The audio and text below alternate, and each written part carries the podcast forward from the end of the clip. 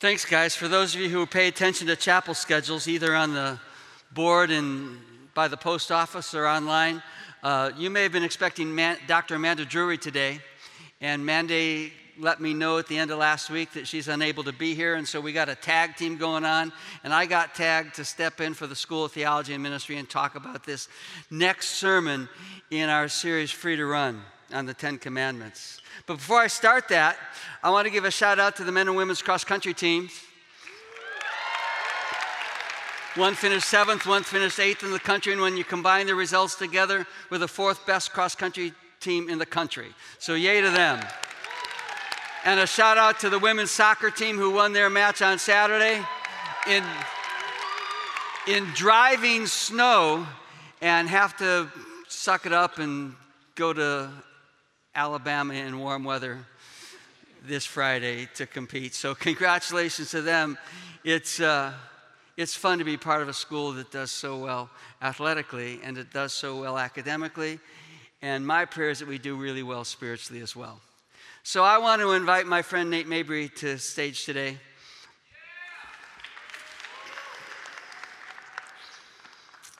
Nate, you have a girlfriend named? Taryn? Yeah. All right. So I want you to imagine that Nate has a girlfriend named Taryn. Doesn't stretch your imagination. Does she know that? Yes. Okay, she knows that. Good. And I want you to imagine that Nate has agreed to go to the library to study with her tonight. And they're going to meet at 8 o'clock. And one of his friends invites him to start playing Fortnite at about 7:45. And at 7:45 he's playing Fortnite and realizes that he gets a little conflicted because if he leaves he's doing well in Fortnite and he doesn't want to leave, but he's told Taryn that he's going to meet her. And so he texts her at 7:55 and says, um, "I'm studying with Jesse, and I can't make it to the library." You know, one lie is not hard to keep in place. And so she texts back about five minutes later, What do you mean you're studying with Jesse? He's here. so now he's got two things going on, two lies going on, and he says, Jesse, that stupid autocorrect on my phone, I meant Jerry.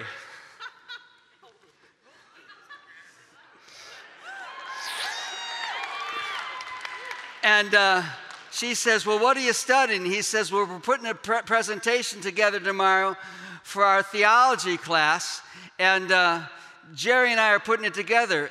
And then she texts back, What do you mean? I just saw Jerry's girlfriend in the library today, and she says, Tomorrow he's going to be in Indianapolis. and so the lie, thank you, Nate.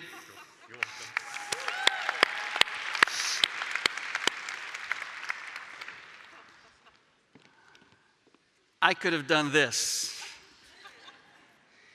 You know, it's interesting in life how um, truth is so easy to maintain, but sometimes some conflict comes and we utter a lie, and then to back up the lie, we utter another one, and to back up that lie, we utter another one until we're caught in a web of deceit that's hard to maintain. Well, today, as we continue our series on the Ten Commandments on free to run, I want to talk to you about the ninth commandment that's spoken this way by God You shall not give false testimony against your neighbor. You shall not give false testimony against your neighbor. So, what is this talking about? Well, in a foundational way, a direct application, it relates to the judicial process of Israel. They've come out of Egypt, they've been slaves, now they're living in freedom, and God wants their life to live free, freely and joyfully. And He says, you, you need to understand something about truth. You need to tell the truth when you're talking about the other guy. In fact, their ju- judicial process was not based on stuff like we have today. They didn't, I mean, there was DNA, they just, they just had no way to, to analyze it. And they didn't have ring doorbells on their tents. One person thought that was funny, and she's married to me, and so. In fact, their judicial process was based on one thing it was the word of one person against another. So if you made an accusation and the other person was on trial, they brought in witnesses. They brought in witnesses to support your side. Maybe that guy had witnesses to support his side. And it was just based on truth telling or not. And they made the decision based on testimony. They were so serious about that that to, to testify falsely was considered a perversion of justice. And if you testified falsely about that guy that you were accusing and he was acquitted, you got the, and it was determined that you had lied, you got the punishment that he would have deserved, which would make you careful about your accusations. In fact, worse than that, to testify falsely was really a failure of love. Not only were you to love the Lord your God with all your heart and soul and mind and strength, but you were to love your neighbor as yourself. And what comes to the courtroom, don't lie, was the direct application of the command. But there's really a broader reality behind the command that we need to understand today. And I think we've been trying to figure out how do we take these commands that were given 3,500 years ago and apply them to our lives today. And I would say this God cares about truth. God just cares about truth. Proverbs 6 9 says, There are six things the Lord hates, seven that are detestable to him haughty eyes, a lying tongue, hands that shed innocent blood, a heart that devises wicked schemes, feet that are quick to rush to evil, a false witness who pours out lies, and a man who stirs up dissension among brothers of those seven things, at least three of them, maybe as many as five of them, have to do with something you say. God says it matters what you say because you need because truth matters. But it's not just an old testament thing from 3500 years ago. In revelation it talks about the end of time. And it says the cowardly the unbelieving the vile the murderers the sexually immoral those who practice magic arts the idolaters and all liars, their place, all what? Liars. Their place will be in the fiery lake of burning sulfur. This is the second death. Now, most people, quite honestly, don't think little lies are all that big a deal. But God cares about them. And when you try to unpack it and say why, the reality is that truth is God's nature. Isaiah 65 says he is the God of truth. In John 14, Jesus said, I am the way, the truth, and the life. In fact, Jesus is in an argument with religious leaders one day, and he reminds them that the devil is the father of lies. He says, Your father, the devil, you belong to your father, the devil, and you want to carry out your father's desire. He was a murderer from the beginning, not holding to the truth, for there is no truth in him. And when he lies, he speaks his native language. For he's a liar and the father of lies. So when you lie, you're speaking the language. When we lie, I shouldn't just say you, when any of us lie, we speak the language of Satan. He lies to us about God. God says, My way for you is perfect. And he says, God's way is stupid. God says, My way for you is fulfilling. And he says, God's will is restraining. God says, My way will bring you joy. And he says, God's way is boring. Have you ever had one of those God moments where, whether it's in chapel or in church on a weekend or, or, or you're listening to something on, on a YouTube video, or you're just having your devotions and you feel this God nudge in your life where you're leaning forward, where He's drawing you towards commitment, where you say, I could be more, maybe I could be more, and then a thought pops into your mind. You begin to discover something in you that's pushing back against commitment, pushing back against surrender, causing you to be fearful of it. Where does that come from? It's not from God. It's the father of lies whispering in your life that maybe surrender is not that good of an idea. That God is somehow trying to limit us rather than creating a space in which we're free to run and serve Him. But not only does He lie to us about God and His desires for us, He lies to us about lies. Go ahead and shade the truth. It doesn't matter. in fact, it will make things easier. Go ahead and make that cheat sheet that you take into you a test with you. You'll help, you'll pass the test. Don't worry that next semester you're taking a course that's based on this semester. And if you're not learn, learning it this semester, you're going to be in trouble next semester. Just do whatever is necessary for right now. Don't worry about lying. You can get away with it. Now, you, you realize that what the devil is saying to you, he's saying to somebody else as well. And if they're lying to you, how do you learn to count on their words? I don't know if many of you have bought a car, but I've bought some used car in my, my lives, or whether your cars are just gifts from mom and dad, or you're driving that family hand me down. But, um, you know, if a car salesman says to you, this car was only driven to church on Sundays by a little old lady, we're suspicious about that. George Bernard Shaw said it pretty well. He said, The liar's punishment is not that he's not believed, but that he cannot believe anyone else. Because if you start lying and the other person is lying, all of a sudden we have this attitude going on of maybe just everybody lies. In fact, in the New York Times, they did a survey and discovered that 91% of people say they regularly do not tell the truth. And digging down into that a little bit, they thought, how often do you not tell the truth? And they discovered that 20, 20% of people, that's one out of every five people, tell a deliberate white lie every day. So, how do you lie? Let's talk about that for just a few minutes. Some of us just tell deliberate untruths. We, deliber- we know it's right, what it, the truth is, we deliberately tell it either to promote ourselves or to protect ourselves. I'm going to go back in the way back machine to when my younger daughter was about five years old. We were sitting at the kitchen table.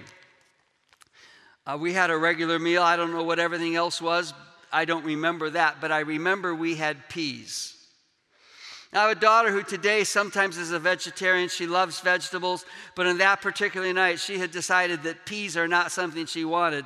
And so we're all eating whatever we have, and she's avoiding the peas. And I, we, we do the mom and dad thing eat your peas, Carrie. And she ignores them. She eats everything else. And finally, we get to the end of the meal, and for some reason, we decided that we were going to enforce pea eating green peas you know, the vegetable, because it would be crude otherwise. Somebody else got it too. So we get up from the table and say, Carrie, you're going to sit there until you finish your peas and we clean up the, the kitchen, we, load, we do the dishes. Carrie just sits there, and her peas are getting colder and colder and colder and colder and less appetizing all the time. They weren't good in the first place as far as she was concerned. Now they have to be worse. We leave the room. Her older sister, Heather, leaves the room. Patty and I leave the room. We go back into the back of the house, and, and I hear step, step, step, step, thunk, step, step, step, step, scrape of chair. So I come into the kitchen and Carrie's sitting there with a clean plate in front of her. The peas are gone. I said, Carrie, did you eat your peas? Yeah, Daddy. I said, okay. And I took the plate. There were still some scraps of other things. And I went over to the trash can. We had one of those trash cans that had a pedal on it. And you step on it, and the lid comes up. And I look down, expecting to see peas. I see a leaf of lettuce. And I lift the leaf of lettuce and there are the peas. Not only did she lie to me, but she tried to hide it. I don't remember what happened next. Patty cried that we had a child who would actually think about lying to us, not knowing that that happens. I'm guessing every one of you have probably lied to your parents at one point or another. I don't need an amen. Maybe you lie to the prof about how much homework you actually did. Maybe you lie to your girlfriend about what you did instead of coming to the library. Maybe you lie to the cop about how fast you were going. Truth gets, truth telling sometimes gets a little fuzzy in our world. But the deliberate untruth is deliberately forbidden by God. And then there's sometimes we get caught in this web of half truth, of a deliberate half truth. This where it gets trickier, um, where we tell part of the truth, but not all of it. We're about to go into a political season where we'll see ads on TV and Facebook and YouTube and all kinds of times where politicians are slamming other politicians. And they rarely tell you how good they'll be for you, they just want to tell you how bad the other person is. And one of the ads is going to say, This person voted to raise your taxes 75 times. Now, they don't tell you why. They don't tell you that included in one of the tax packages was to keep your Pell Grant coming, which you wouldn't mind. They don't tell you that it was to keep police on the streets. They don't tell you all the good things taxes would cost. They don't tell you that if they were in the position, they would have voted that way most of the time either. They just want to defeat the guy, so they'll tell a truth, but with an attitude about it that doesn't tell the whole story to try to get the other guy in trouble. Half truths. Intentions matter. I was in the Mallway the other day, last Wednesday, as a matter of fact, after Dr. Joel Olafuote spoke. And he was in the mall with his wife Rachel and their baby. Has anybody seen that baby? That's she's really cute. And it's not hard to walk up and go, "Wow, you guys did good." She's gorgeous. But you understand, I've been a pastor for a long, long, long, long time. I've I dedicated 40, 50, 60 babies every year. And every once in a while, a mom hold, handed you a kid and you went, whoa.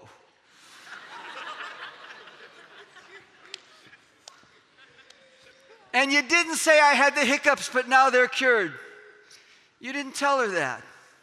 She loved this baby. So what do you say? See, yeah, I bet you love your baby, don't you? Which is a truth. But you didn't need to hear the rest of it. Problem is with half truths, it's a really slippery slope. And it's sometimes hard to determine whether motives are pure or not.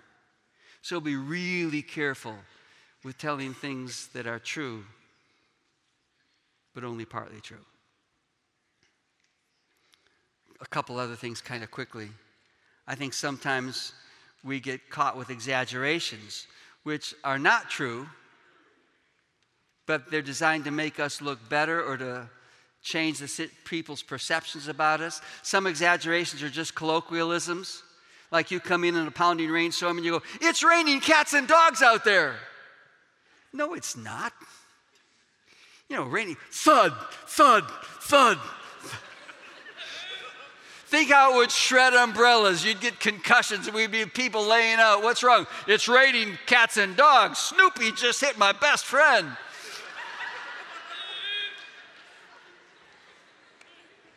Some, some exaggerations are just colloquialisms. But sometimes we say stuff just to impress people about ourselves that aren't entirely true. And an exaggeration that's not true in order to impress is a lie. Think about the idea of gossip. Gossip may or may not contain the whole truth, but it's designed to destroy. Here, let me kind of head towards the finish on this sermon. We got a few minutes to go, so don't pack up yet. But I want to take about, talk about what steps we could take in this whole area of truth and untruth. And one of the first things I'd encourage you to do is declare deliberate war on untruth. Declare all out war on untruth. Ask God to make you sensitive to your words, to truth, to lying. Make a commitment that whatever you say will be true. If in the middle of the conversation you've realized you've shaded the truth, stop and say, I'm sorry, that wasn't entirely true. Let me tell you the truth. This is an issue that I had to deal with in my life, and it related to exaggeration. I was a pastor of one church for 41 years. When we went there, there were 24 people. That was the first Sunday. Got back to 50 pretty quickly, and then, then we just struggled to grow, and it grew so slowly. And I remember when we were bumping 100, it took a long time to get to nearly 100 people. And I'd go to pastors' conferences, and you know when pastors gather together, what the, what the question often is how's the church going? And then they'd say, how big is it? And I remember a period of my life when we were struggling to burst, break through a, a hundred people. I mean, eventually, eventually attendance was nearly 3,000 or over 3,000 every weekend, but not for a long time. And at that 100 barrier, I wanted to look better than I really thought I, I looked.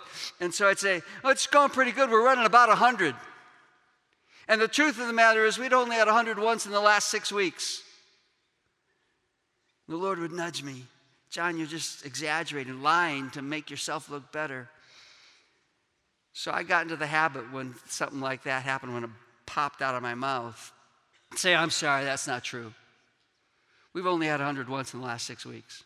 In fact, last week we had 91.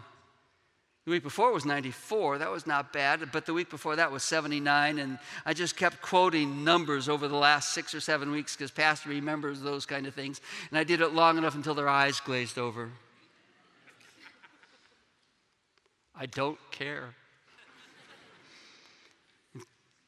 I did it long enough until two things happened. One is they learned not to ask me how big my church was. and I learned to tell the truth about it. In fact, I got to the point where I just quit telling people how big the church was unless they asked specifically. And then I didn't try to tell too much because eventually God blessed us in some pretty amazing ways. And I didn't want to make myself look better. It was God used us, but it's a slippery slope trying to exaggerate to impress people. Declare deliberate war, all out war on untruth. I think combined with that, you can combine, you can declare war on negativity. Look at this passage of scripture from Ephesians chapter 4. Therefore, each of you must put off falsehood and speak truthfully to his neighbor, for we're all members of one body. He goes on to say in verse 29 Do not let any unwholesome talk come out of your mouths, but only what is helpful for building others up according to their needs, that it may benefit those who listen. Here's a pretty good set of questions to think about when you think of your conversations with other people, with, what you say. Ask yourself Is this statement that I'm about to make true? Is it true? And is it helpful? Because sometimes truth isn't helpful, it's hurtful in a moment. Is it true? Is it helpful? And is it necessary, at least now? There are some conversations that you have in private with somebody that you don't, that they, maybe they need to be confronted, but they don't need to be confronted in front of 50 people. Is it true? Is it helpful? Is it necessary? One last thought declare all out commitment to God. In Luke chapter 6, it says, The good man brings good things out of the good stored up in his heart. The evil man brings evil out of the evil things stored up in his heart. For it's out of the overflow of his heart that his mouth speaks. You know, if you want to be a truth teller, if you want to live in the freedom that God has created so that we don't have to worry about what we have said, just say what is true. But to say what is true, lean into Jesus. Let Him purify your heart because it's out of your heart that your mouth speaks. Truth telling begins with a spiritual commitment and it continues with a spiritual commitment. I'd like us to pray a prayer today, and it's found in Psalm 139. Search me, O God, and know my heart. That's a spiritual issue. Test me and know my anxious thoughts. That's an issue of ego and trust. See if there's any offensive way in me. That's an issue of disobedience or neglect sometime. We're just not paying attention. And then lead me from wherever you find me and whatever you discover in me, lead me into the way everlasting. That's a prayer of commitment.